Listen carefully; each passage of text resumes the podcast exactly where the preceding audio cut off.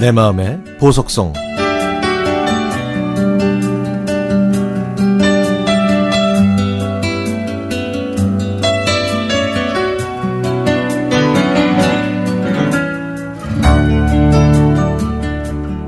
저는 대구에 위치한 큰 규모의 산업단지에서 구내 식당을 운영하는 푸드 회사에 다닙니다.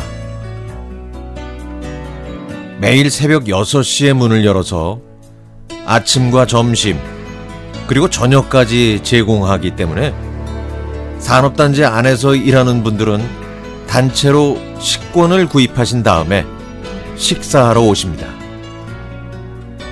하루 중 제일 바쁠 때는 바로 점심 식사 시간인데요. 회사마다 점심 시간이 조금씩 차이가 나서 오전 9시부터 식사 준비를 하고 11시 30분부터 1시 30분까지 뷔페식으로 점심을 제공하죠. 그런데 2월부터 대구에서는 코로나19 확진자가 급증하면서 사람들이 많이 모이는 곳을 기피하게 되면서 이곳에서 일하시는 분들도 여러 사람들과 함께 점심 먹는 걸 피하더라고요. 그래서 제가 일하는 식당에 오시는 분들의 수가 반 이상 줄었습니다. 집에서 도시락을 싸오거나 배달시켜 먹는 직원들이 늘었고, 저희 지점에서 직접 도시락을 싸서 배달해 달라는 곳도 있었죠. 결국 저희도 도시락을 준비하지 않을 수 없었습니다.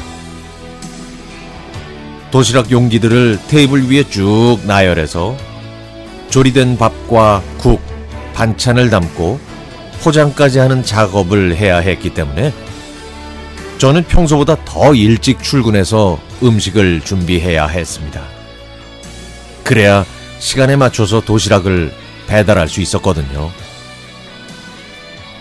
그런데 대구에서 코로나19 환자들이 갑자기 또 늘어나는 바람에 대구시가 저희 회사에 연락해서 의료진과 환자들을 위해 도시락을 배달해 달라는 주문을 했습니다. 평소에도 본사에서는 출장 뷔페와 도시락 배달을 했지만 갑자기 늘어난 주문으로 저희 직원들은 새벽 3시부터 근무하게 됐죠. 하지만 급증하는 확진자들과 의료진들에게 도시락을 제공하려면 더 많은 조리 인원이 필요했습니다. 그래서 코로나19 때문에 어쩔 수 없이 휴업하게 된 식당에서 일하는 조리사분들과 조리원분들을 수소문해서 가까스로 인원을 충원했죠.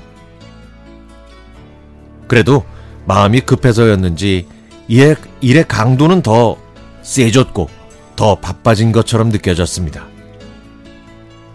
특히 대구에서는 출근하지 못하는 자가격리자들이 많아서 그런지 제가 이렇게 일하러 다닌다는 것만으로도 고맙고 행복한 일이었습니다. 다행히 지금은 대구에도 완취돼서 퇴원하는 분들이 많아서 도시락 주문량이 줄어들고 있기는 하지만 그래도 아무 탈 없이 일하면서 서로 격려하는 동료들의 모습에 감동받았죠. 그리고 평소에 회사 운영을 잘해주신 사장님에게도 고마운 말씀을 드립니다.